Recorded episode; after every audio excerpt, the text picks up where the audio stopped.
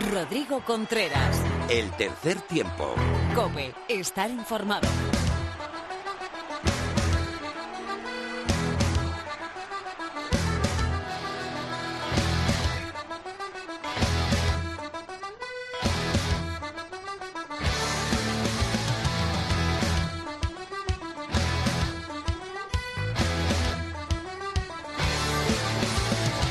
Muy buenas, ¿qué tal? Bienvenido a la entrega 195 de tu programa de rugby en la radio. Estás en el tercer tiempo de cope.es.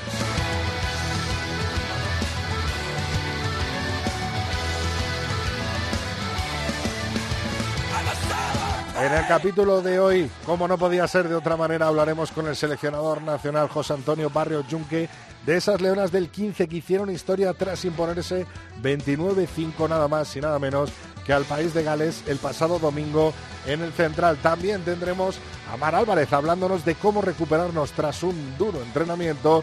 Phil pondrá el broche de oro con un nuevo Sinbin. Tendremos tertulión con Pepe Ibáñez y David eh, García. También Lorena López analizará toda la actualidad del rugby femenino y por supuesto que el masculino tanto dentro como fuera de nuestras fronteras será analizado en este programa del tercer tiempo.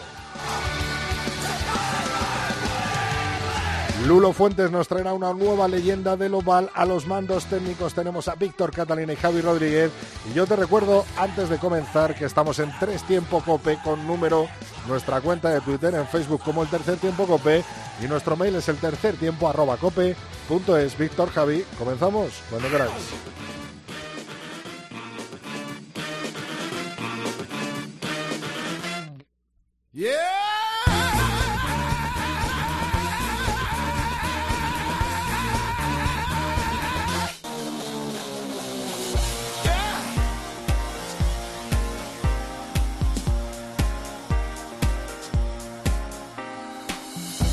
Séptima jornada de la Liga de División de Honor. Lexus Alcobendas Rugby 36, Hernani 25, U Colina Clinic 19, Silverstone El Salvador 28, Unión Esportiva Samboyana 20, Batco Rugby 14, Aldro Energía Independiente 19, Barça Rugby 14, Ampordicia 48, Ciencias Cajasolo La Vida 19 y Braquesos Entre Pinares 36, Complutense Cisneros 20. Tras siete jornadas disputadas, Brad Quesos entre Pinares encabeza la clasificación en solitario con 29 puntos. Le sigue a tan solo un punto el Silverstone El Salvador. Tercero es Alcobendas, Lexus Alcobendas Rugby con 24 puntos, los mismos que el. Quinta posición para la Unión Esportiva Samboyana, un punto por delante con 21 del Barça Rugby, sus vecinos de comunidad autónoma. Séptima posición para la Aldro Energía Independiente con 19 puntos, Cajasol, Ciencias Solavide 14 puntos y cierran la tabla. El Complutense Cisneros con 9 puntos, los mismos que Patco Rugby Club y en la eh, undécima plaza Universidad de Burgos Colina Clinic con 5 y cierra la tabla el Hernani con 3.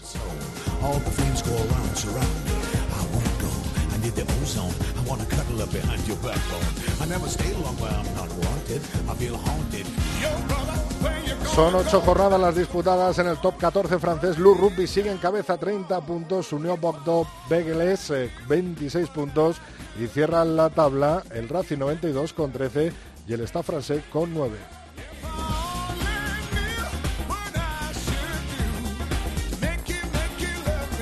En la segunda categoría del rugby francés, el Grenoble es líder tras nueve jornadas disputadas con 29 puntos y le sigue Ojone eh, con 29 puntos en nueve jornadas. Cierran la tabla el eh, Normandy con 13 puntos y el Valence Romance con 6 puntos. Nos vamos a tierras británicas. La Gallagher Premiership ha disputado tres jornadas ya. Encabeza la tabla Northampton Saints con 14 puntos y 3 victorias de 3 eh, posibles. Le siguen los Bristol Bears eh, con 10 puntos, lo mismos que es Gloucester Rugby, que son segundo y tercero simultáneamente. London Iris cierra la tabla con 5 puntos y otros 3, no, 4 equipos empatados. Leicester Tigers 4 puntos y Bad Rugby en duodécima posición con 4 puntos.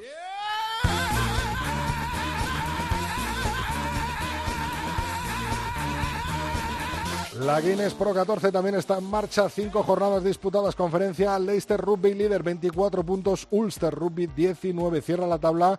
Ospreys con 5 puntos y Cebre Rugby con 2 puntos. En la conferencia B, Master Rugby es líder con 20 puntos. Conal Rugby le sigue con 19 y cierra la tabla Cardiff Blues con 6 y Suzu Southend Kings con 2. Acabó el Mundial. Sudáfrica 32, Inglaterra 12. Vaya partidazo de los sudafricanos. Le damos la enhorabuena a todos los aficionados de la selección sudafricana y por supuesto a los ingleses también que han hecho un gran mundial y se han quedado ahí a puntito a las puertas en cuatro años nuevo mundial esta vez en Francia 2023 tiempo ahora para las chicas con Lorena López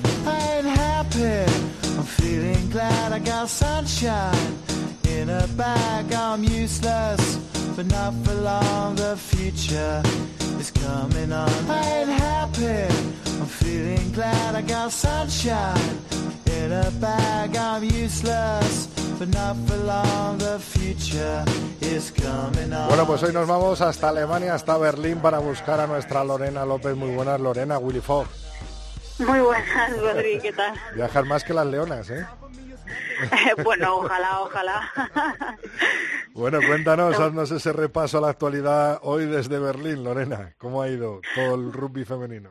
Pues bueno, como, como ya sabes, ha habido un parón en la Liga de Iberdrola, pero ha habido un parón porque había una, un encuentro muy importante de las Leonas, que es que plantaron cara a Gales con un merecido 29-5 delante de más de 40.000 espectadores, según la FED, solo contando con los eh, con los presentes en el central eh, de la Universidad Complutense de Madrid.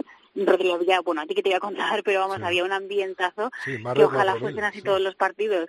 Pero bueno, esta victoria eh, refuerza el plan del seleccionador nacional, de José Antonio Barrio Yunque, de cara a llegar en plenitud a la fase de clasificación en la World Rugby Cup de 2021 para que sea determinante la posición en el ranking de la World Rugby, donde España ahora mismo se coloca en la octava posición tras esta victoria.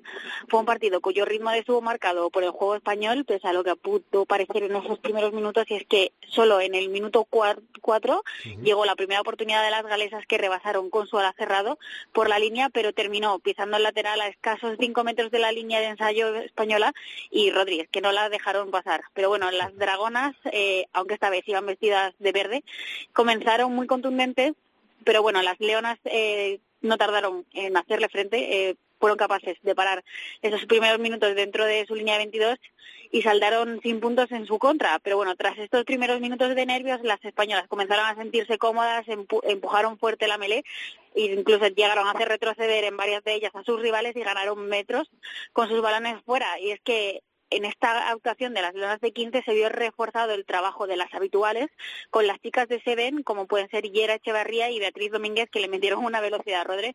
Pero bueno, también hay que destacar la labor de Anne Fernández, que cogió la batuta de apertura y fue capaz no solo de hacer jugar a su equipo, sino que ella también se con unas jugadas que, Rodríguez, que ojalá pudiéramos poner cortes en la radio para que la vieras. Pero bueno, tras el descanso las dragonas salieron muy enchufadas y los primeros minutos con el balón fueron para ellas, encadenando buenas pases e incluso una escapada parada por María García in extremis. Y tras penar el aluvión galés, llegó de nuevo el turno de las leonas que conectaron con la Tuch y el Mol arrollador con el que pusieron a cinco metros para después eh, fue Luz de Salamera la que puso el segundo balón con un buen choque en corto llevándonos hasta un 17-0 que permitió jugar a España bastante cómodamente y vamos, Rodríguez, eso fue al principio de la segunda parte y aún así faltaban dos ensayos más por llegar. Pero bueno, fue solo a tres minutos del final cuando las galesas consiguieron ese ensayo de honor para marcharse sin ese cero en el marcador. Pero bueno, la fiesta, como ya te digo, terminó 29-5 a favor de las leonas que demostraron una vez más que son un conjunto que puede medirse con los grandes del Seis Naciones y que va por todas para esa clasificación del Mundial de Nueva Zelanda 2021. No hay Liga Verdrola, pero es una competición muy interesante, ¿no? Eh, el mejor Rugby Seven desembarca en Elche, ¿no? Pues sí, un año más va a haber este quinto, este, esta edición, el torneo internacional de la ciudad de Elche Sevens y la selección española femenina que dirige Pedro de Matías, eh, pues no puede faltar a, esa cita. Durante los días previos a la competición, que se celebra este sábado 9 y el domingo 10 de noviembre, un grupo muy amplio de jugadoras se concentrará con el objetivo de buscar una actuación tan sobresaliente como el año pasado, que se proclamaron campeonas. Son muchas las jóvenes que tienen estos días una oportunidad para seguir ganando enteros de cara para que el seleccionador confíe cada vez más en ellas y puede ser mm, de la partida antes o después de las series mundiales, donde las Leonas de Seven tendrán la segunda ronda de la temporada, que es eh, ya casi dentro de un mes, y será en Dubái. Hay que recordar que algunas de las jugadoras habituales no entran en esta prelista porque están preparando el próximo partido de las Leonas de 15, que se celebra el sábado 16 y es frente a France Occidental en Toulouse. Pues muy completito todo. Tenemos torneo de Elche, tenemos preparación de ese partido contra Occitania. Nos lo va a contar todo en unos segunditos el seleccionador nacional, José Antonio Barrio Junque. Muchísimas gracias, Lorena. Pásalo bien por Alemania. A ti, Rodrigo, un beso. Rodrigo Contreras. El tercer tiempo. Cope, estar informado.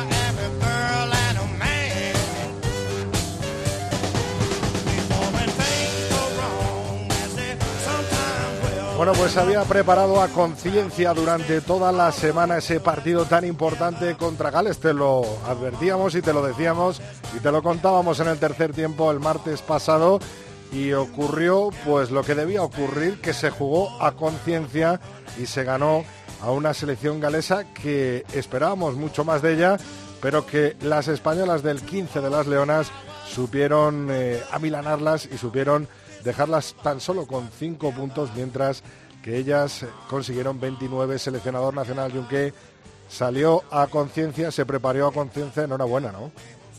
Pues muchas gracias, buenas tardes, Rodri. Eh, ¿El partido eh, lo esperabas? ¿Lo esperabas así o, esperabas eh, una mayor presión de las galesas? Bueno, no, pues creíamos que iba a haber otro escenario y creíamos que el partido iba a estar un poco más disputado, pero, pero bueno, la verdad es que empezó a salir bien y, creo que les dejamos pocas opciones y las jugadoras estuvieron a un nivel impresionante y les dejaron hacer poco. Para que lo sepa todo el mundo, José, ¿quién es el que prepara las tuches? ¿Quién es el que prepara las melés? Eh, bueno, eh, fases del juego muy trabajadas para ese partido, como se vio, hasta se logró un ensayo eh, ganando muchos metros eh, de mol y en esas melés se frenó a las galesas, incluso a algunas se les echó para atrás. Bueno, Juan González, que es el entrenador de delanteras, aparte de ser un monstruo, hizo, ha hecho y que lleva haciendo un trabajo muy importante durante este tiempo. teníamos un tenía un reto, teníamos un reto como equipo de parar tanto el tanto su melé como su mol. Y, y se trabajó muy a conciencia, se hizo unas, unas sesiones en el tatami importantes, sobre todo con referencia al mol ofensivo y defensivo y creo que, que nos afianzó mucho nuestro juego. Al principio que tuvimos bastantes errores no forzados, el tener una conquista eh, favorable y a ellas le, en lo moral le tocó que no pudieran utilizarlo uno de sus mejores activos. Eh, nos decía María Losada en la, en la retransmisión eh, con los comentarios que cada vez se veía más un equipo más cohesionado, ¿no? Tanto las chicas que juegan en 7 y en 15 como solo las que juegan en 15 cada vez son más equipo, cada vez se conocen más entre ellas y una prueba de ello es, por ejemplo, esas tuches con Olivia y con Paula que, salieron casi casi a la perfección, se perdieron muy pocas y la verdad es que están compaginadas, ¿no? compenetradas eh, muy bien las leonas sobre el campo, ¿no?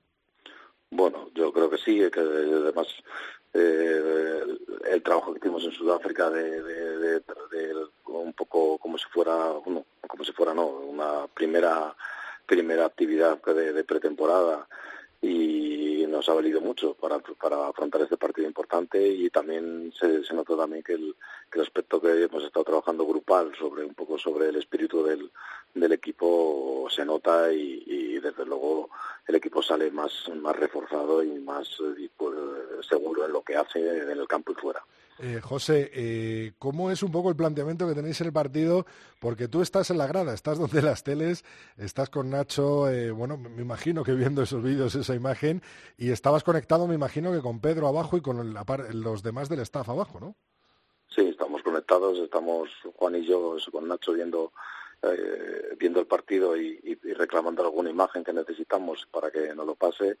Y abajo pues Pedro lleva la, batuta con directamente con las jugadoras y con Bosco como es el preparador físico un poco para, para controlar todos los todos los eh, detalles. Yo creo que eh, aparte de estar muy contentos con, con las jugadoras con su aptitud y su actitud creo que tenemos un staff técnico con el que, que, es muy profesional y que además es un lujo contar con ellos y trabajar con ellos. Para mí me, resulta muy fácil y creo que le damos una imagen y una, una herramienta a las jugadoras que creo que, que ellos lo, lo agradecen y, y, todavía le sacamos un poco más rendimiento de lo buenas que son. Eh, José, eh, tú individualmente, tras una gran primera parte en la que nos vamos con ventaja contra las galesas, eh, ¿cómo llegas al vestuario? ¿Con, con el temor de decir, eh, no vamos a cagarla ahora en la segunda parte o con la satisfacción ¿no? de, decir, se han hecho las cosas bien, vamos a seguir haciéndolas así?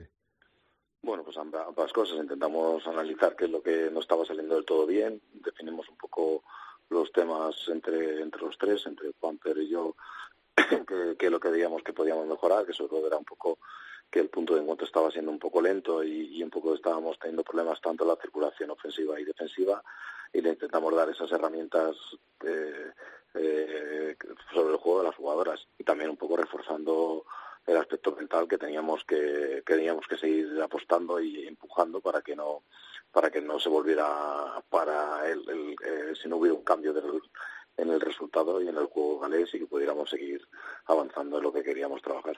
Eh, ¿Cuál es el siguiente paso, eh, José? Bueno, eh, tenemos ese torneo de Elche con las chicas del Seven, pero en el 15 de las Leonas, ¿cuál es el siguiente paso y el siguiente objetivo marcado? Bueno, nosotros ahora hay unas chicas que están trabajando, unas jugadoras que están trabajando con, con el 7, con, con, el, con el torneo de Elche y nosotros también estamos preparando ya el torneo de el partido en Toulouse contra Occitania en el cual pues de categoría probablemente no al no ser test match no es tan importante en cuanto a los puntos y el ranking pero pero para nosotros es seguir creciendo y seguir teniendo dos semanas más de trabajo y, un partido más internacional más que nos permite tener eh, más más eh, eh, noticias, más, más información de las jugadoras y del, y del equipo. Lo que nos queda al final es en enero reforzar el partido de Escocia y el Campeonato de Europa ya para, para ya ponernos ya directamente a lo que es la, la preparación específica de julio. Pues eh, bueno, seguiremos detrás, sobre todo esa primera piedra en el camino o ese primer choque, ese siguiente choque de, de contacto ¿no? con, con Occitania. Esperemos a ver si se puede dar, porque están en negociaciones y si podemos disfrutarlo todos eh, aquí en España. Y después, bueno, pues eh, ya de cara a julio. Eh, decías que era muy importante esa octava posición, ganar este partido a las galesas de cara a, la clasificación para el Mundial. Todavía no la tenemos, pero está a la vuelta de la esquina, ¿no? Como quien dice, José. Bueno, por lo menos nosotros hemos hecho todo lo que podíamos hacer. Ahora hemos conseguido la mayor parte de los puntos posibles, que era ganar a un rival eh, que iba por nosotros por, encima de nosotros del ranking y ganarle por más de 15. Eso nos ha permitido buenas octavas y, conseguir todos los puntos posibles. Ahora también un poco pues depende de los resultados que hagan tanto italianas como irlandesas y escocesas. Pero eso ya no depende de nosotras. O sea, nosotros hemos hecho nuestro trabajo, intentaremos también que el partido de Escocia no se nos vaya para, para no tener pérdidas de puntos y veremos a ver qué pasa entre ellas, entre los enfrentamientos con ellas para ver eh, cuál es el orden final, porque sí que lo que creemos que es importante que el partido de vuelta del playoff sea en casa. Pues eh, José Antonio Barrio, Junque, muchísimas gracias. Eh, decíamos el otro día en la retransmisión, seguramente el verse las caras podría ser con selecciones como Escocia, como Irlanda o como Italia, ¿no? de cara a esa clasificación futura. Sí, sí, son esas tres. una de esas tres a dos de esas tres tenemos que, dejar fuera, o sea, que, es con la que no lo jugamos. y si puede ser a las tres, mejor, para conseguir el pase directo. ¿no? perfecto, eso sería perfecto. bueno, José, un abrazo muy grande y estamos en contacto. Muy bien, otro para ti. Gracias. Rodrigo Contreras. El tercer tiempo. Cope. Estar informado.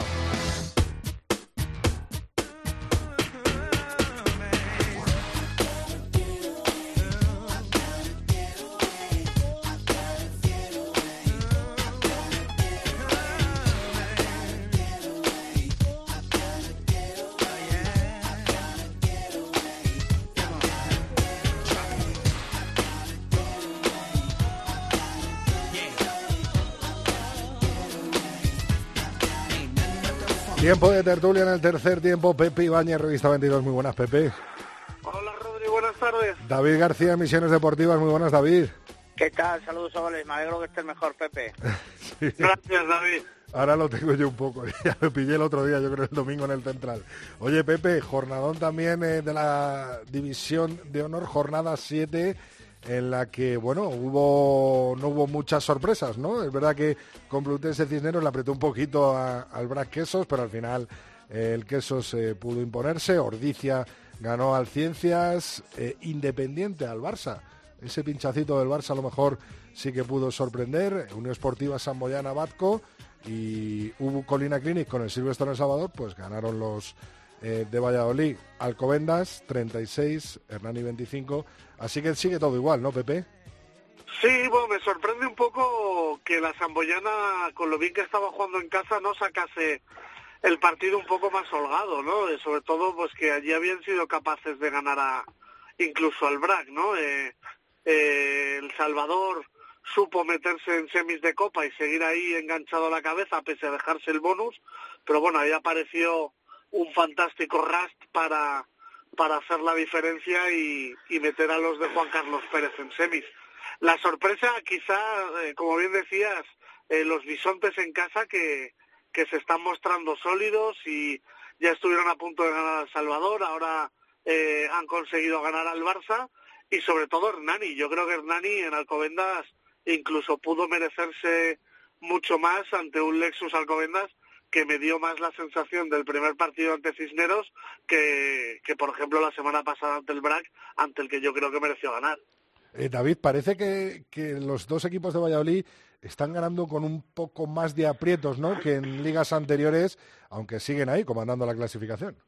Sí, bueno, yo creo que, que ya lo dijimos en las primeras jornadas, eh, la liga de, de esta temporada de la División de Honor eh, iba a ser más reñida y prueba de ello es precisamente lo que acaba de decir Pepe, ¿no? Que aparte de quizás esa victoria de Energía Independiente frente al Barça Rugby, entre comillas, porque es en su casa y San Román es, lo que es, para mí la gran sorpresa es eh, Hernani en, Alcobendas, como estuvo dando la cara y, lo que ha dicho Pepe, ¿no? Que, que quizás se hubiera merecido algún premio más que, que realmente lo que cosechó como un punto bonus que hubiese sido quizás lo, lo ideal no para, para la lucha y, el empeño que le puso que le puso el equipo guipuzcoano.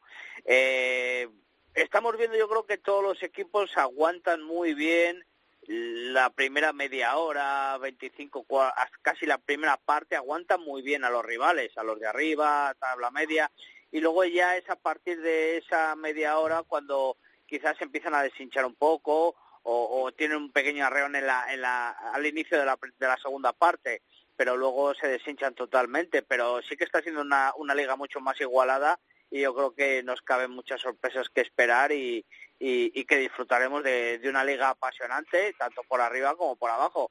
Arriba, bueno, pues al final eh, se, escapa eh, con un punto bonus el, el esos entre Pinares que no consiguió el Silverstone El Salvador en tierras burgalesas y bueno, pues ya marcan ahí cinco puntitos, cuatro con el Lexus Alcobendas y tenemos duelo directo el próximo fin de semana, así que muy interesante. Eh, se perfila, como decías Pepe, la Copa del Rey, eh, está quedando bonita, ¿eh? Esas semis. Sí, los dos finalistas del año pasado y yo creo que, que el BRAC, si hace bien los deberes en Landare, se completará la terna y bueno, a luego a esperar el, el sorteo, ¿no? A ver si si puede haber final Valle-Soletana de nuevo o, si se enfrentan en, en semifinales. Yo creo que, que el cartel de Copa, si pasa el BRAC, que es lo que va a pasar, eh, va a ser muy, nos va a dejar una semis muy potente. Muy atractivo, habrá bolas calientes seguro si toca los dos de Valladolid en semis, ¿no, Pepe? Sí, bueno. Eh, Dirá nuestro compañero veremos. David Citeto. Ya veremos las manos de, de More o de Liceo ahí en, sobre, sobre las copas de, de, las bolas de los equipos. bueno, Bueno, no, no creo, no creo. Eh, mm, no sé qué le iba a decir a Pepe, se me ha olvidado. Ah, que eh, de momento que sepamos o que se haya hecho público solo Zamora, ¿no? Bueno, eh, Zamora mostró el interés, pero yo no sé si, pu- o sea, si ha Sí, sí, llegado a... Zamora a- ha recibido la carta Se por entregó. parte de Eliseo. Sí, pero una diciendo- cosa, es, una cosa es recibir el pliego, que a mí me consta que hay otra... No, no, no, no, no, no. Eliseo, como secretario general de la Federación, le ha escrito una carta diciendo que ha presentado en tiempo y forma su candidatura para, Pues para entonces la- Zamora, Zamora está ok. Pues Sí. eso te estoy diciendo, que si hay alguno más aparte eso, de eso. Zamora. ¿Habrá alguno más? Eh, yo no tengo constancia. Yo también, yo lo tengo, no tengo constancia de Ahora. que no haya ninguno más. Bueno, habrá que preguntarlo. Habrá que preguntarlo. lo mejor hay es un alguna, estadio- alguna candidatura esperando a, a que se juegue... O bueno, claro, no, no, no, es que se va a decidir en noviembre, ¿no? Creo que puso la federación como plazo para tomar la decisión de cuándo, o sea, de dónde se juega la final. El Ruta de la Plata es un estadio muy cuco, ¿eh? La verdad que puede estar chulo, ¿eh? Hombre, a mí me, me- me apetece conocer un escenario nuevo eh, y la verdad es que, que puede ser puede ser un fin de semana muy divertido. sí. Puede ser interesante, sí, sí. Vamos que quiero hablar de muchas cosas y os tenéis que ir pronto, que lo sé. Mundial, eh, Pepe, Sudáfrica, lo que tiene, eh, las cosas. Pierde con los All Blacks en la fase de grupos, se los carga Inglaterra y al final eh, son los sudafricanos los que vencen el Mundial y en esa final a, a Inglaterra que no, de- no da opción, ¿no? Sí, aquí hay que reconocerle a Teto, ¿no? Que adivinó Sí, sí, el sí. campeón.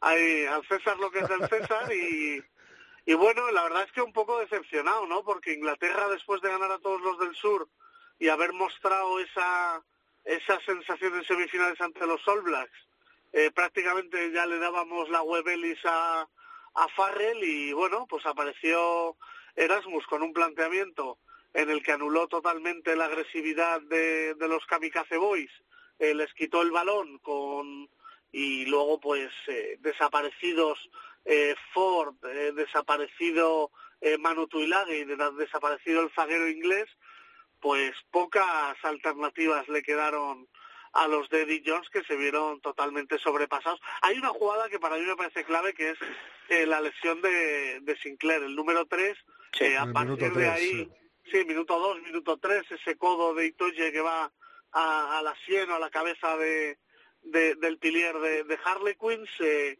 creo que, que ahí condiciona todo, todo, toda la melee de todo el partido, porque Dan Coles, aparte de, de que hubiese tenido 30 o 40 minutos de rugby, no, no hubiese aguantado los 80 minutos ante una delantera tan demoledora como es la sudafricana, ¿no? Sí, sorprendió los golpes de castigo, ¿no? Que sacaron los sudafricanos de, de esa acción, ¿no? De las manos. es que se los, se los comieron, literalmente. Sí. David. Mu- mu- Muchos, muchos al límite ¿eh? de la de la legalidad. Y es cierto que a partir de, de la lesión del 3 inglés eh, se nota cierta baja Inglaterra y luego tiene unos minutos después una serie de fases de ataque en la 22 sudafricana que, que está atacando, atacando, atacando y al final eh, no consigue nada. Y yo creo que ahí fue el punto de inflexión donde vimos que, quizás Sudáfrica cumpliendo esos maravillosos ciclos desde 12 años vuelve a tener eh, vuelve a tener el, el cetro, ¿no? Eh, ha salido la, la lista de, de Santi Santos eh, para ese compromiso eh, contra Occitania. ¿Qué os parece? Pocos franceses, lo esperado. eh, y a mí me, me gusta mucho los 3-8 que llevan, ¿no? Nathan Baila, eh, el de Samboya, Afa Tauli y Oyer Goya, ¿no? Sí, eh, pues yo esperaba quizás más presencia de jugadores de las ligas francesas, teniendo en cuenta que se iba a jugar en, en Toulouse, pero bueno, eh, yo creo que Santi no, no, no quiere presionar absolutamente nada este año pensando en el ciclo mundialista del 23. Eh, ya ha demostrado el equipo que, con, sobre todo este verano en la gira por Sudamérica, que es competitivo, vaya quien vaya, y bueno, hay que darle hay que darle un margen de confianza y, y por qué no, eh, ser capaces de ganar en Francia, en Toulouse, a esa selección de Occitania. Muy, muy españolizada, ¿no? Para los que dicen, David, esa lista. Sí, sí, bueno, sí, también, bueno, eh, también vemos, no sé, los estrenos de, de otro jugador francés, eh, un centro... Kuturu, eh, ¿no? Kitutu, Kuturu. Kitutu, Kitutu. Kitutu de la Venao Val, sí. Y, y bueno, John Besselbel también dentro de, de ese posible debut. Eh, quedan descartes. eh, pues, Nico Jurado o, o sin duda, como bien habéis comentado, Na- Nathan Paila, ¿no? La verdad que a mí me, me, me gusta bastante la convocatoria, como los últimos años de, de Santi Santos. Yo no esperaba más franceses porque quiero decir que al final no deja de ser, como bien ha dicho Pepe o, o tú, Rodrigo, eh, es un partido en Francia, pero no tiene más influencia que, que la lejanía de esa clasificación para, para, para el Mundial de 2023 precisamente Ah, en Francia, ¿no? tampoco- Y yo tampoco es sí, un partido que cuente como CAP, que sea oficial, que haya claro, por eso, juego. por eso. Y yo creo que contra Hong Kong eh, vamos a ver otro equipo. Eh, eso es, eso es. Va a haber, va a haber más diferencias y vamos a ver a jugadores con más caps y, y menos pruebas. Pero bueno, vamos a ver el descarte final de esos, de esas incorporaciones nuevas. Pero bueno, al final pues son, son hombres con experiencias. Eh, Pablo Mejimoye también vuelve a repetir. eh, pero el resto yo creo que es gente que ya va cogiendo su experiencia, como Afa Tauli, como Yergoya, eh, eh, Calle también. Emiliano Calle, pues yo creo que la verdad es que es una lista ilusionante y, y para trabajar con ganas, como hace siempre el Mr. Santi Santos. Tirando de este hilo, de David, eh, parece que Vicente del Hoyo se ha hecho con un puesto fijo en, en esa primera línea, ¿no? De- del 15 de León, no como titular, Sí. pero sí como en las convocatorias, ¿no? Sí, es verdad, también eh, el, el jugador del, del Chami, del Silverstone El Salvador, el talonador, bueno, pues mira, a la par como, como Pablo Mejimoye como más novato, pero es que tampoco, no sabría decirte a lo mejor qué talonador podía ocupar quizás con más experiencia el, el puesto de dos en, en, en la selección española. Así que es buen Ovejero, Ovejero sin duda. Bueno, bueno. Entonces... Eh, Ay, es- ¿Cómo barremos para casa?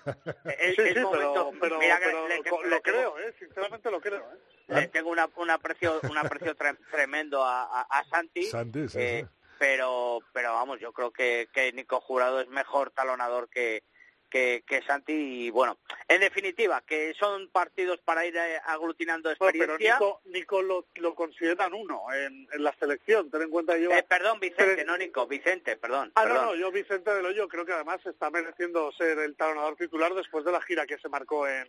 en- yo veo ahí una rotación más con, con Miejimoye que, que con Del Hoyo. Claro, efectivamente, que es que es, es lo que hay, ¿no? Vicente Loy y Pablo Mejimoy, y es que no hay no hay más, yo no veo más tampoco en, en, eh, sí, posibilidades.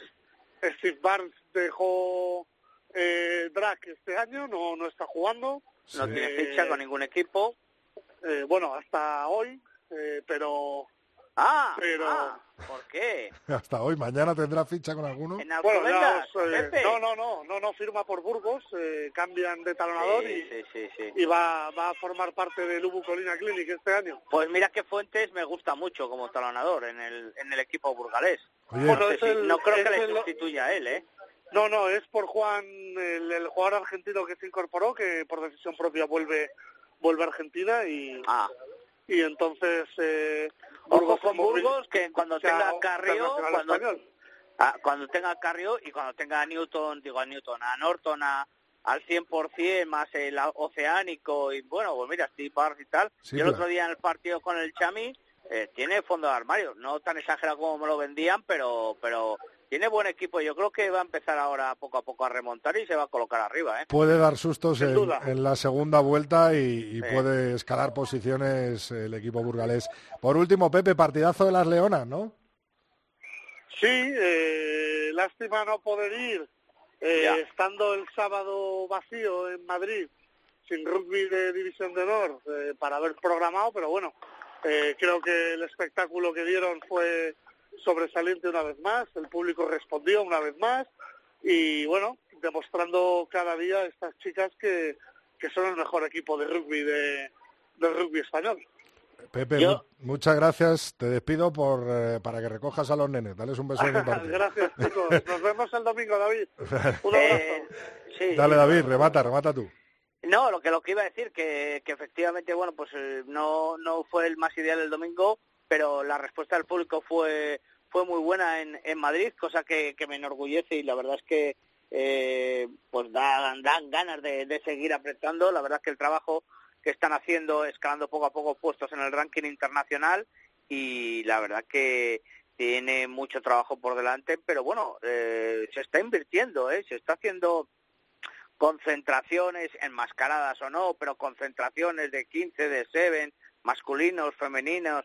Eh, se está trabajando muy bien en lo deportivo y, la verdad que eso nos, tiene que dar resultados a, corto o medio plazo. ¿Que se podía haber hecho antes? Pues sí, pero bueno, nunca es tarde si, si la dicha es buena y la verdad que el trabajo en División de Honor eh, ya cambiando la temporada pasada con los playoffs y etcétera, dando más juego, dando más eh, nivel a la liga, pues al final hace disponer también de, de, unas jugadoras en mejor forma a lo largo de la temporada, incluido para, para el 15 de León, ¿no? Porque antes pues eran cuatro partidos los que jugaban y se conocían y etcétera y bueno pues la inclusión de las cocodrilas del Chami este año etcétera pues estamos viendo un nivel muy superior de, de, la liga eh, se tienen que poner más en forma profesionalizando mucho más en las estructuras y, y al final eh, a las propias jugadoras y eso tiene que dar sus réditos en, en, las leonas, está claro. Y, bueno, y el míster, por supuesto,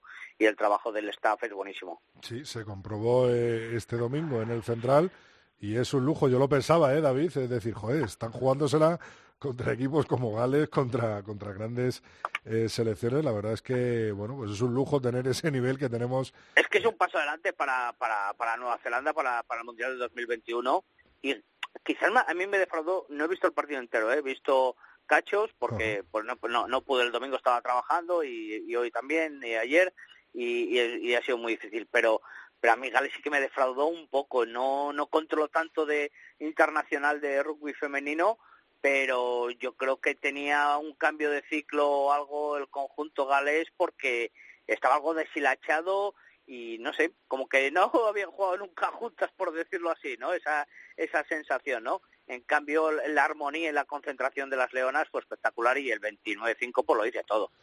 Pues sí, la verdad es que sí, que fue un verdadero lujo. Es verdad que yo creo que todos esperábamos un poco más de, de las galesas, pero no hay que quitarle mérito, lógicamente, a las leonas. No, no, en absoluto. Que se marcaron un partidazo y pasaron por encima eh, de ellas. David, nos vemos pronto, eso espero, ¿no?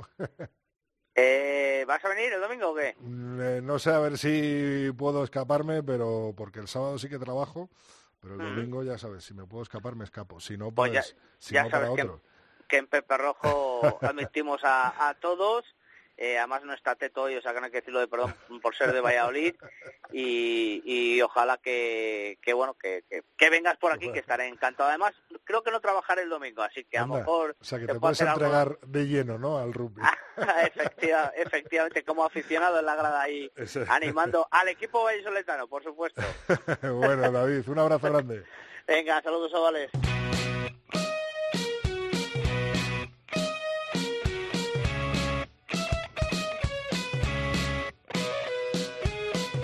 Rodrigo Contreras.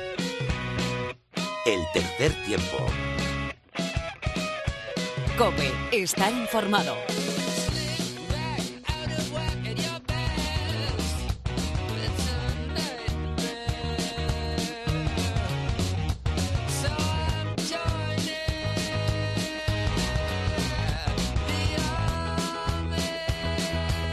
Bueno, recién sabida la lista del 15 del León para ese encuentro contra Occitania, vamos a hablar con su preparadora física, la nuestra y la de todo el amante oval en España, Mar Álvarez, muy buenas.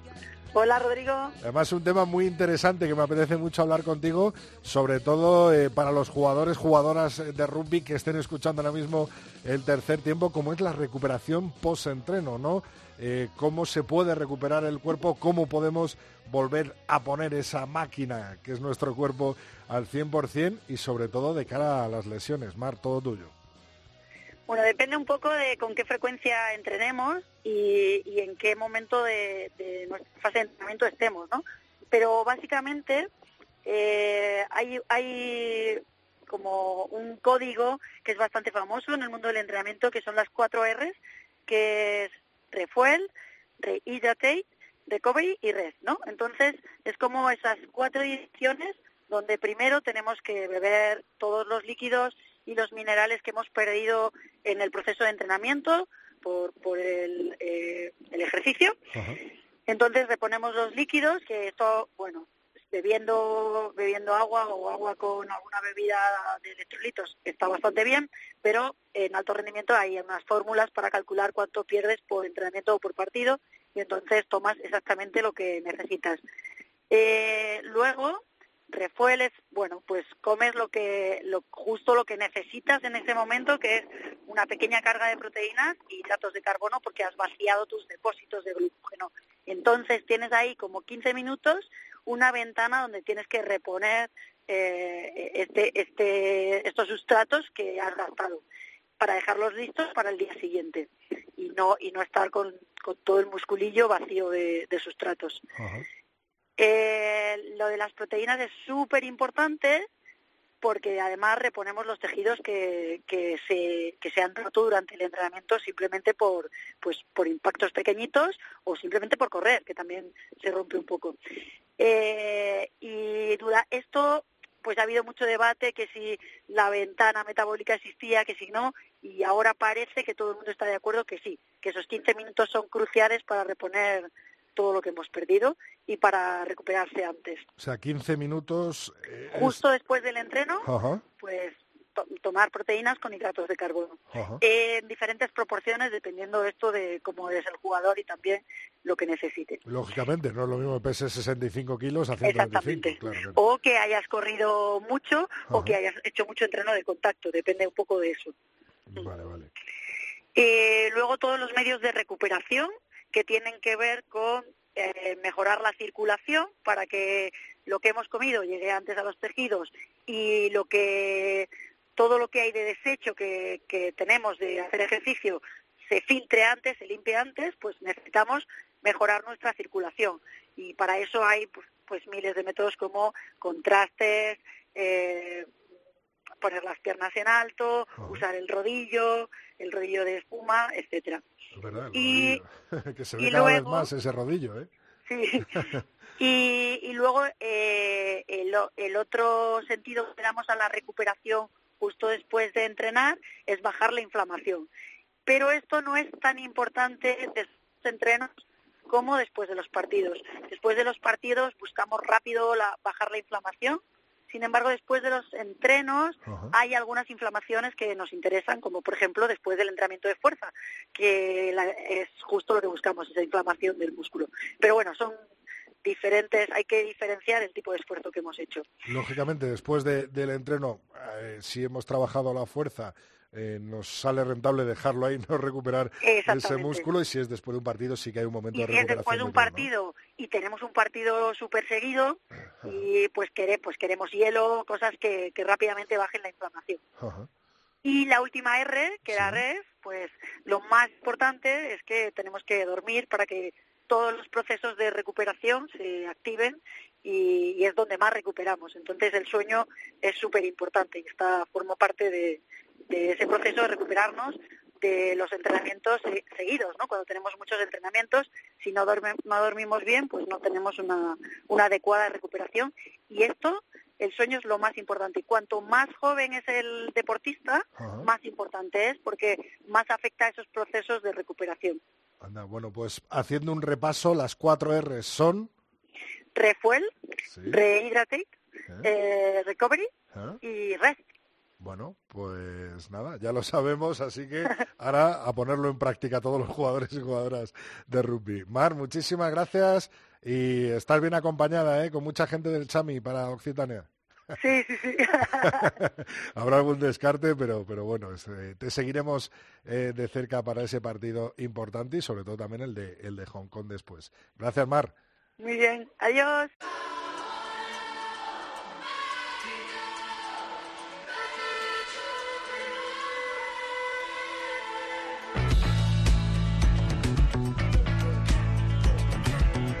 Rodrigo Contreras. El tercer tiempo. Come. Estar informado.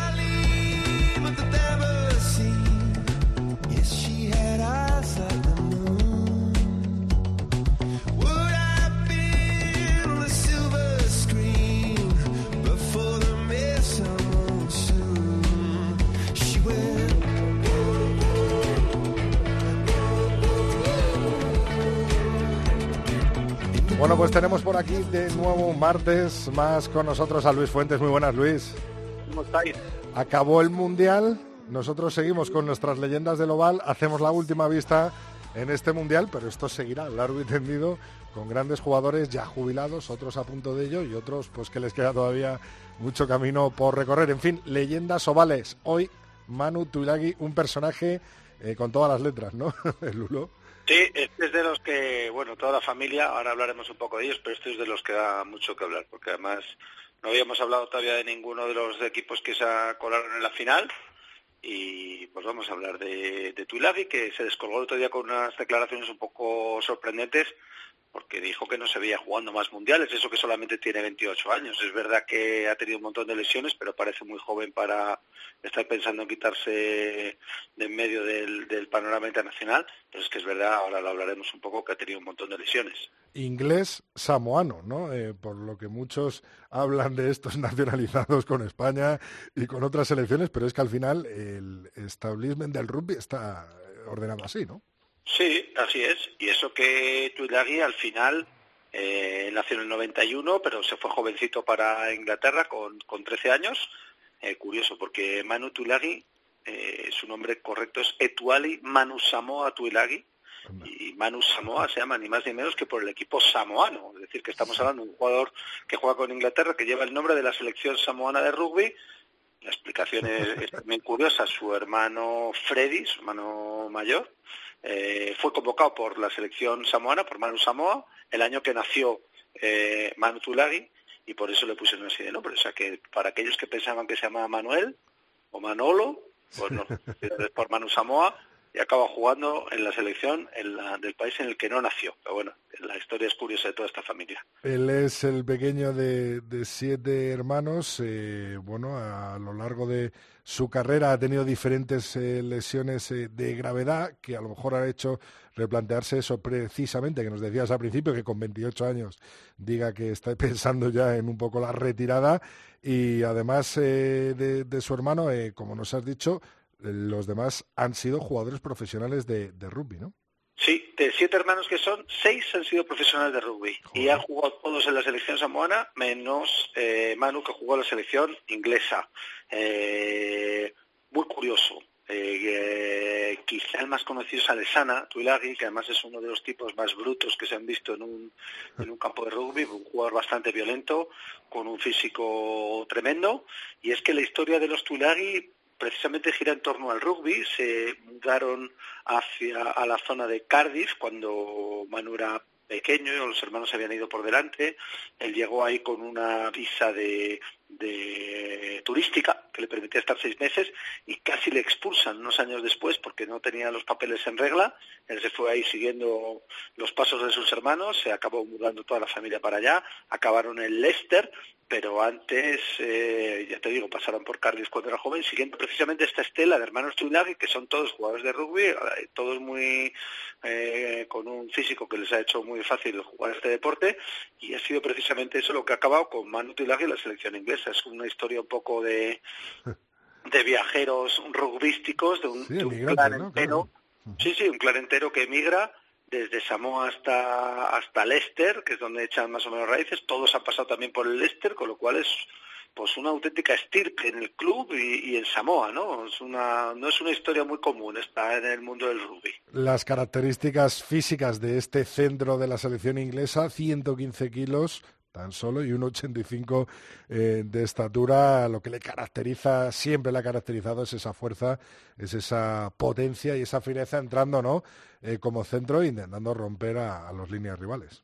Si es que además le ves, si es que entra como un obús, no es especialmente alto, un metro ochenta y cinco, que no está mal, pero que son 115 kilos que mueve con muchísima facilidad, y es que todos los hermanos son más o menos iguales, todos están, entre el metro ochenta, metro ochenta y cinco, entre los 115 y 130 kilos según el animalito en cuestión. Eh, ya te digo, son de estos que parece que están eh, diseñados, los samoanos parece que están diseñados para jugar al rugby, además juegan un rugby ultrafísico, que se los digan a nuestros chicos, a los leones, cuando hace poco, que salieron para el hospital unos cuantos, en un partido que ellos mismos nos contaban que había sido durísimo desde el primer minuto, jugadores estos samoanos que pesan mucho, corren mucho, muy rápidos en las distancias cortas y que disfrutan con el contacto físico, con lo cual, eh, bueno, parece que es que están eh, pues es lo que decíamos, genéticamente diseñados para, para jugar en estos puestos de, de pegar cabezazos y, romper líneas. ¿no? Tiene Por muchos de los leones lo pueden decir de propia carne, ¿no? de, propia, de mutuo propio. 40 eh, caps iba a decir que tiene, eh, hizo la gira con los Lions en 2013, pero como decía al principio, se ha lesionado en unas cuantas ocasiones, ¿no, Tulagi? Sí, la verdad es que podían haber sido, como en tantos jugadores de los que venimos hablando, podrían haber sido todavía más, más caps si no se hubiera lesionado. Eh, este pasó un auténtico calvario, empezó en 2014, tuvo una lesión en la parte del muslo, que le tuvo prácticamente un año fuera, volvió ya en 2016, o sea, más de un año después, y a partir de ahí se ha lesionado las dos rodillas. Pero estos jugadores con tanto peso y con, con ese juego tan explosivo es algo relativamente común y una vez que se quedan llenar las rodillas, pues hay que tener muchísimo cuidado porque el peso que soportan, la potencia que soportan, hace que sean un poco frágiles. Con lo cual, eh, bueno, durante cuatro años ha estado eh, Manu Tulagi ahí a expensas de sus lesiones. Cuenta la leyenda que al final, ya desesperado porque los médicos no daban con lo suyo, se volvió un médico tradicional samoano en Samoa, poco menos que un brujo, que cuenta por ahí hay algunas historias por ahí en internet bastante graciosas sobre que si le vieron que si estaba poseído por algún tipo de espíritu que no le permitía salir de su lesión. El caso es que fue a ver al brujo y a la vuelta ya parece que está mejor, con lo cual el brujo está, a lo mejor tenemos que... A lo mejor funciona, a lo mejor vamos a las lumbares nuestras. A lo mejor hay que darle un, paseo por Zamora, que nos pilla cerca, que en una, en una tarde que tengamos podemos ir y ver que nos vea el, brujo famoso. Bueno, de las lesiones salió Manu Tilagui, pero de lo que no sale de su cuerpo es su comportamiento, ¿no? Que le ha traído de cabeza en muchas ocasiones. No, ahora parece que últimamente lo hemos visto un poquito más tranquilo, pero sí que se le han visto muchos episodios de indisciplina en el campo y de juego muy al límite no tanto quizá como su hermano, pero sí al límite a veces. Le han expulsado, tiene uno de, un, récord bueno, le ha expulsado dos seleccionadores ingleses, le han apartado del equipo. Stuart Lancaster le apartó del equipo porque tuvo un problema con la policía, que acabó pegando con, a dos agentes o, y con una multa por medio y demás. Y Eddie Jones también le echó de una concentración porque volvió borracho eh, por la noche. O sea que mm, problemas con un seleccionador ya es una cosa seria, con dos ya es prácticamente de poner una medalla. Y hasta con compañeros, ¿no, Lulo? Sí, porque con Chris Aston tuvo una pelea bastante famosa, eso sí está por ahí en YouTube. Curioso también contar que el padre de los Tuilagi es un es un jefe tribal en Samoa, es el líder de una de una tribu en Samoa y también fue boxeador y campeón de los pesados. Y da la sensación por cómo se desempeña Tuilagi en el incidente con Aston que el padre le enseñó, le algo. porque el tipo tira ahí un doble jab de izquierda y luego acaba con un directo de derecha y lo ves en YouTube y es que se le ve, a esto se le mueve la mandíbula un palmo que dices, este hombre de esta no se recupera fácil. Así que yo creo que estos conocimientos de boxeo los ha debido heredar del padre, no creo yo que le hayan llegado por ciencia infusa. Eh, luego tuvo que pedir eh, disculpas eh, públicas por ponerle orejitas de conejo. también este ha tenido ya las dos. El ministro David Cameron, ¿no? Claro, para recibir a la, cuando volvieron los Lions de la gira, tuvieron ahí una recepción oficial con David Cameron, salen todos muy serios con la chaqueta y la corbata, y Manu Tudolegui le puso con los dedos las orejitas estas como el signo de la victoria, ni menos que al primer ministro, que también este es un premio Nobel también Tudolegui por hacer estas cosas.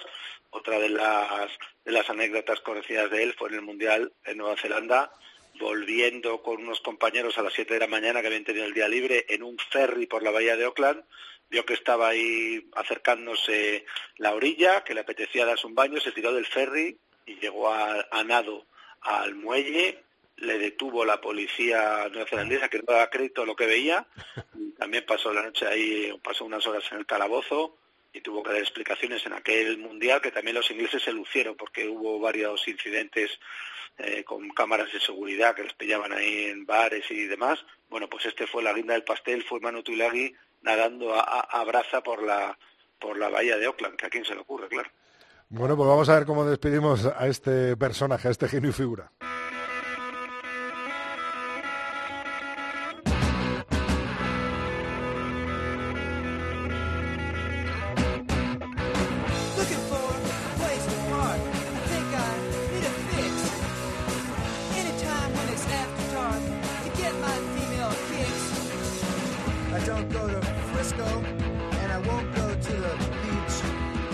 ¿Quiénes son? ¿Quiénes son? Que me molan mucho. Estos no son samoanos y no son ingleses, para saltarnos un poco la regla, pero sí que se llaman de anti-samoan. Algo así como los samoanos Enfurecidos, ¿no? californianos, la primera jornada del punk de la época, de la época de los Death Kennedys, de los Ceros, de otros grupos así muy, muy míticos. Eh, hemos tenido que poner la canción un poco más tranquila, porque luego acuérdate que llegaba, si esto no lo oye Alhambra, que siempre ponía un trapo, si oyes las más duras de los Angry Samoans, no sé yo cómo acaba el tema. Así que esta se llama Carson Girls, es una de las suavecitas de este grupo que puede ser perfectamente el nombre de la pandilla de los hermanos Tulagi cuando acaban de, El himno de la familia, ¿no? Esto lo cantan de Nochebuena. Muchas gracias, Lulo. el martes que viene más.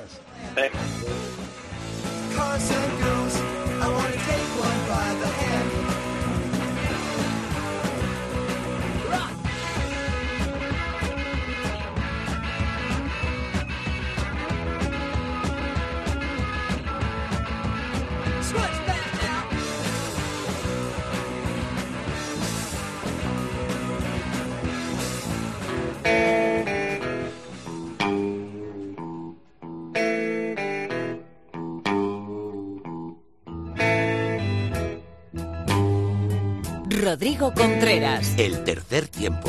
Cope, estar informado. had a friend one time.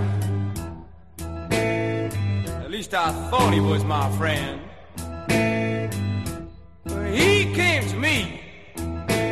Acabó el mundial, pero el rugby sigue, continúa con muchos torneos y con muchos eh, partidos. A ver cómo lo ha vivido nuestro compañero José Alberto Molina Phil. Hola Phil, muy buenas. Buenas tardes, Rodrigo. Esta es sin duda una semana complicada. No es que la Copa del Mundo haya sido una gran competición, no.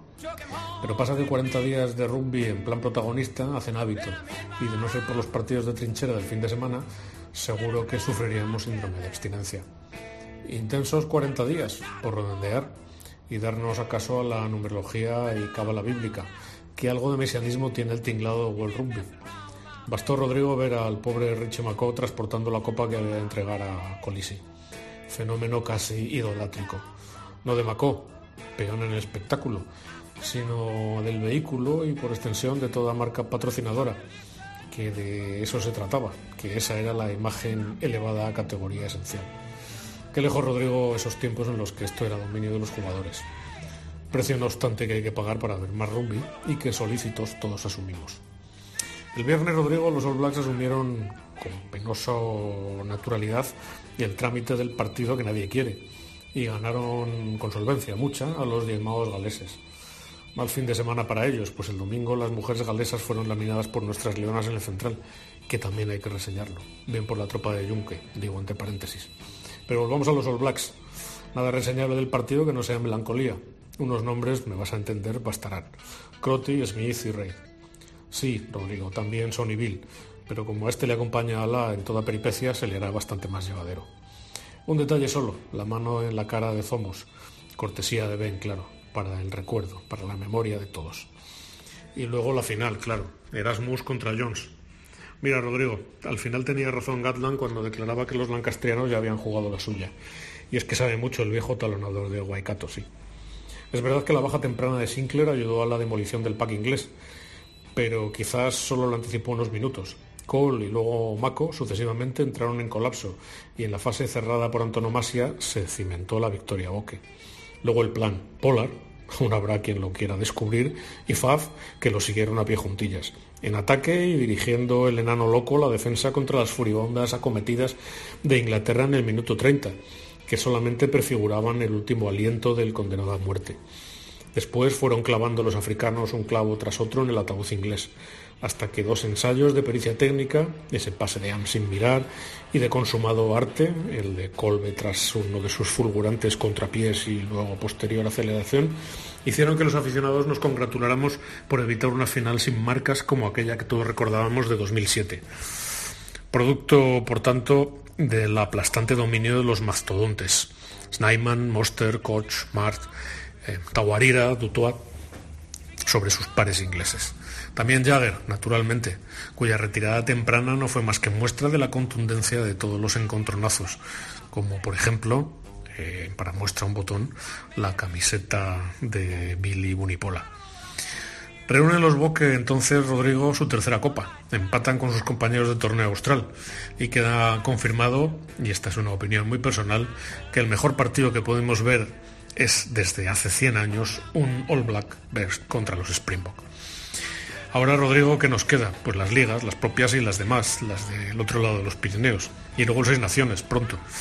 Por cierto, Rodrigo, el Sinbin en esta ocasión para Bill Beaumont por figurón consentidor del circo mercado técnico, nada menos que él, todo un jugador, capitán de Inglaterra y ganador de un gran slam en 1980. Pero es que Rodrigo, poderoso caballero, es don dinero. Hasta la próxima, Rodrigo, que no tarde mucho. Un abrazo muy fuerte. Un abrazo enorme, Phil, y por supuesto que no tardará. Muchas gracias por volver a darnos otro sinbin en el tercer tiempo de la cadena COPE.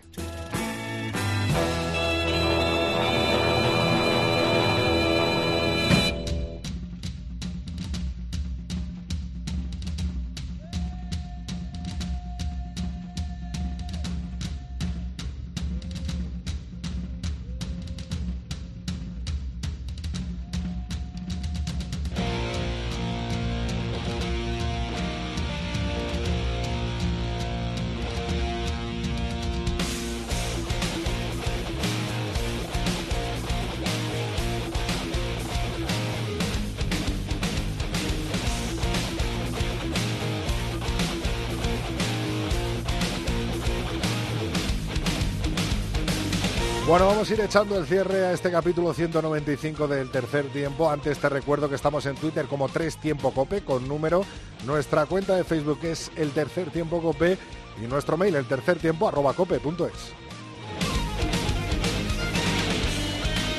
Muchos mensajes sobre muchos temas diferentes, por ejemplo el Mundial. Leeds Me nos decía, ha estado genial ver, eh, poder ver el Mundial a pesar de las horas eh, que han sido un poco extrañas para nosotros.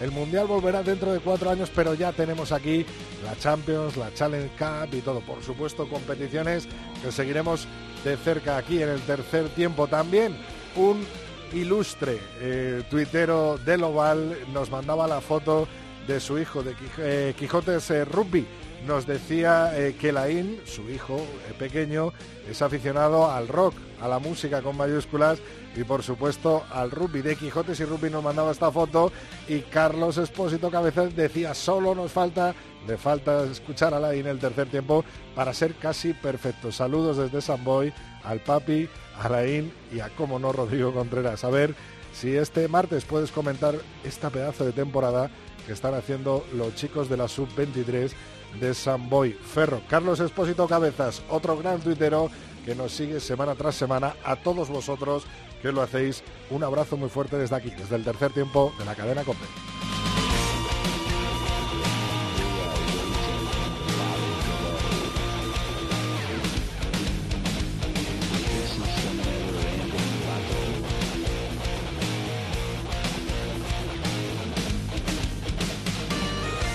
Nuestros compañeros de Deportes Cope, el reto de Pedrito. No quería despedirme sin eh, sacar este mensaje tan cachondo de Emilio de la Rosa. Estamos buscando una pareja de hermanos deportistas muy buenos. Primera pista, no son españoles. Y Emilio de la Rosa contestaba, arroba tres tiempo cope, Maco y Billy Bunipola. Pues por supuesto, Emilio.